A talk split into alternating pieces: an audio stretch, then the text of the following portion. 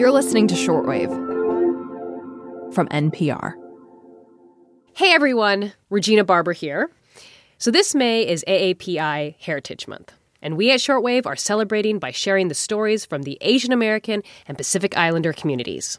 We couldn't let this month pass by without revisiting one of the legends of shortwave lore, a pioneering Chinese American, one of the best experimentalists, and the queen of nuclear physics, Chien-Shiung Wu.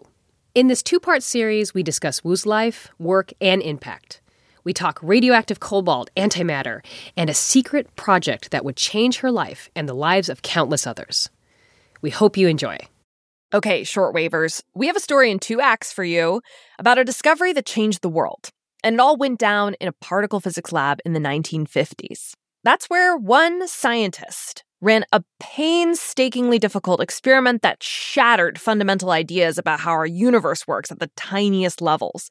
We'll talk more about her backstory in part two, which you can listen to tomorrow. For part one, we're going to decipher the science of her accomplishment with our very own scientist in residence, Dr. Regina Barber, who is an astrophysicist by trade, though her PhD is in physics. Physics was an accident. Astronomy was what I loved. And it was at some point in Regina's physics career, in some hallway, that she saw a face that made her do a double take, a face that looked like her own. There are these posters that are on many physics departments' walls, and they go through, like, each decade of, like, what was happening in physics. So it's, like, 1900, 1910, 1920s. And in the 1950s panel, there was this, you know, Asian woman. The woman on that poster was Dr. Chien-Shiung Wu, widely considered the queen of nuclear physics, for an experiment that upended a decades-old assumption in her field. Today on the show, Regina Barber and I dig into the Wu experiment, what it meant for physics at the time, and what it means to Regina personally as a Chinese and Chicana scientist today. I'm Emily Kwong, and you're listening to Shortwave, the daily science podcast from NPR.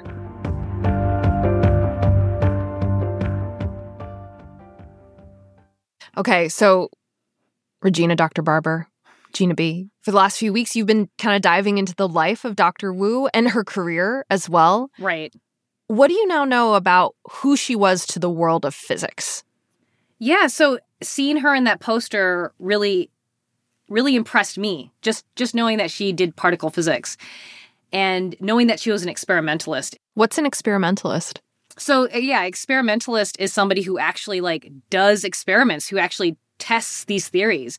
A theorist usually just does models on computers, like pen and paper kind of stuff. But an experimentalist, like, has a lab. Experimentalists are doing the work, doing the physics. And that's the kind of scientist that Dr. Wu was? Right. And she was one of the best. Being an experimentalist is, like, rough on your psyche because stuff doesn't work. And sometimes it doesn't work because of, like, the discoveries you're making. Sometimes it doesn't work because of you didn't buy the right equipment, because something broke. She was highly respected in the science community. And this was on top of her being an immigrant, a woman, and a woman of color. So Dr. Wu, she was kind of growing in her career and in prominence in the 1950s. And this was a time when people thought that nature, like the world around us, worked in a particular way. What did people think back then? Yeah, so scientists had this idea that they were small, discrete chunks of matter, and we called that atoms. And we knew about the atom, we knew about electrons, and about the nucleus. Okay. But what we know now is that the nucleus can be broken into subatomic particles, much smaller particles that actually relate to forces in our universe. Mm. And that interaction between particles and these, like, fundamental forces is where Dr. Wu's story comes into play here. So what did people think about forces back then? Yeah, well, back then people knew all these forces acted on different particles in different ways, but they thought they all acted symmetrically. But what does that mean exactly? It means that if I were to flip everything, I would flip from top to bottom. I'd flip left to right. If we were in this mirror universe, all the forces would act the exact same way in perfectly symmetrical ways. Like, everything would work the same. There's no direction that's preferred in the universe. This idea was called conservation of parity. Okay. So that was the dominant idea at the time. And when you say fundamental forces, what do you mean? Like Star Wars forces? I wish, kind of. So the four fundamental forces, you'll actually recognize them. One's gravity, mass getting attracted to mass. The other is the electromagnetic force, which is an electron being attracted to a proton or two protons being repelled. Mm-hmm. And then there are these other two, the nuclear forces. The first one is the strong nuclear force, which kind of keeps that nucleus together, like goes beyond those two protons wanting to get away from each other, keeps the nucleus bound. And then there's the weak nuclear force. What does the weak nuclear force do? So the weak nuclear force, it's responsible for some radioactive decay of atoms, for the beta decay. Oh, right. And Dr. Wu studied beta decay. And you're saying beta decay is caused by the weak force. Right. Correct. So let's get to this moment, her moment, which is what Dr. Wu was doing with beta decay at the time and why these two theoretical physicists, T.D. Lee and C.N. Yang, approached her in the first place to help them run these experiments. So these two theorists, Yang and Lee, they're both Chinese Americans as well. And I remember reading this and thinking, oh, they just went to her because she's also Chinese American. But no, not at all. Like, they went to her because she was like the best in the business. She took a whole bunch of cobalt-60 atoms, a version of cobalt that's radioactive or unstable. It doesn't really want to stay cobalt-60. And she aligned them. So she made sure that they were all kind of in the same direction. And to do that was so difficult. She had to bring these atoms to a really, really cold temperature because you have to make sure that these cobalt-60 atoms aren't really moving too much. You want them all to be aligned because as they emit these electrons, as they go through this weak nuclear force process... And start decaying, you want to see if they're emitting these particles in equal direction or in a certain direction. And what were people expecting to see from this experiment if the rule, conservation of parity, were true for the weak force? And what did she actually see? Yeah, so if the rule was true, all these aligned cobalt atoms would be emitting these high-energy particles, specifically electrons, equally from the north end and the south end of these cobalt atoms. But what Dr. Wu found is that after all of these atoms were all aligned, most of the electrons were being shot out in a specific direction, in the southerly direction. So think about it like this. Suddenly your universe, you're now in that mirror universe, you'd be able to distinctly tell that that's the mirror universe, not our universe. And that's not symmetry, right? That is a violation of parity. Right, which proved that the universe is a little asymmetrical when it comes to the weak force. That is a major, major, major finding. What did other physicists think about this experiment? The scientific community, the physics community, was just blown away by this. They just assumed this idea of symmetry with these forces would be the same, and it wasn't. Right. But just for this force, just for the weak nuclear force, and that was just, it made no sense. Yeah, I see that. And when we think about physics today, in our time, what are some of the long-term implications of Dr. Wu's finding of this experiment? Well, it led to other parity investigations, so looking at symmetry in other subatomic places. And those parity investigations help scientists distinguish between matter and antimatter. So matter is what we're made up of, right? But antimatter also exists, which is just like matter in its size and mass, but everything else is opposite. And if matter and antimatter meet, it explodes. They annihilate each other. Oh, they're like mortal enemies. Yes. So, like, there's this question of why we're here at all. Like, why haven't all the matter and antimatter in the universe just met up and exploded and annihilated each other?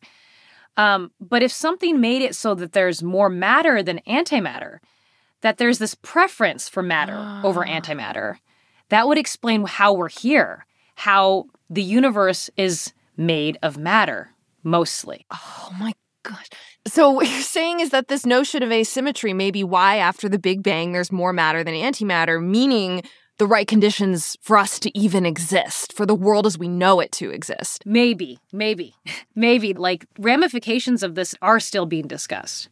So after this experiment was run and the paper was published, shortly after that, The theoretical physicists who approached Dr. Wu, Dr. Lee and Dr. Yang, they both won the Nobel Prize in physics. Yeah. And Dr. Wu did not. Correct. Why? I think there's a lot of things that kind of go into it. It's that she was a woman, that she was a woman of color, and that she was an experimentalist. And there is this hierarchy in physics where the theorists are seen as the smartest, the ones that are really doing the work, and the experimentalists are just like tech, you know, the tech people.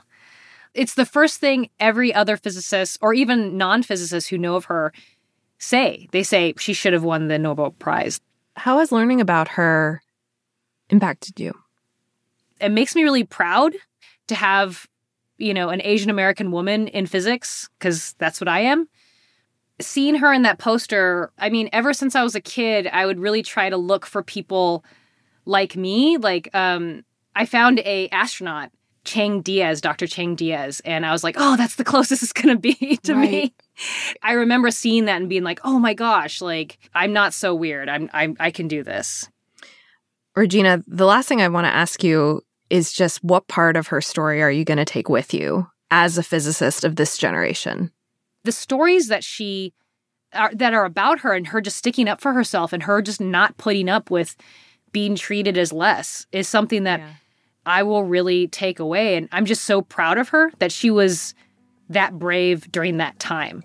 I just feel really honored to be able to talk to you about Dr. Wu and hear from you as an Asian American physicist talking about another Asian American physicist as an Asian American myself, and to kind of have this space all together is just really, it's really nice. Yeah. Regina, Dr. Barber, thank you so, so much for coming on Shortwave. And I'm really looking forward to working with you as a colleague, too. Yeah, we're having a great time. You're amazing. We really are. Yeah, we are amazing. Yes, I agree. Thanks. This is part one of a two-part episode, so be sure to tune in tomorrow. Dr. Chien-Shiung Wu through the eyes of someone who knew her in a totally different way. Her granddaughter, Jada Yuan, joins us on Shortwave. Today's episode was produced by Burley McCoy, edited by Giselle Grayson, who is our senior supervising editor, and fact-checked by Catherine Seifer. The audio engineer for this episode was Patrick Murray. Neil Carruth is our senior director of on-demand news programming, and Anya Grunman is our senior vice president of programming. Special thanks to Brad Johnson and Seth Rittenhouse for helping me through my review of particle physics. We appreciate you. I'm Emily Kwong. And I'm Regina Barber. And you are listening to Shortwave, the daily science podcast from NPR.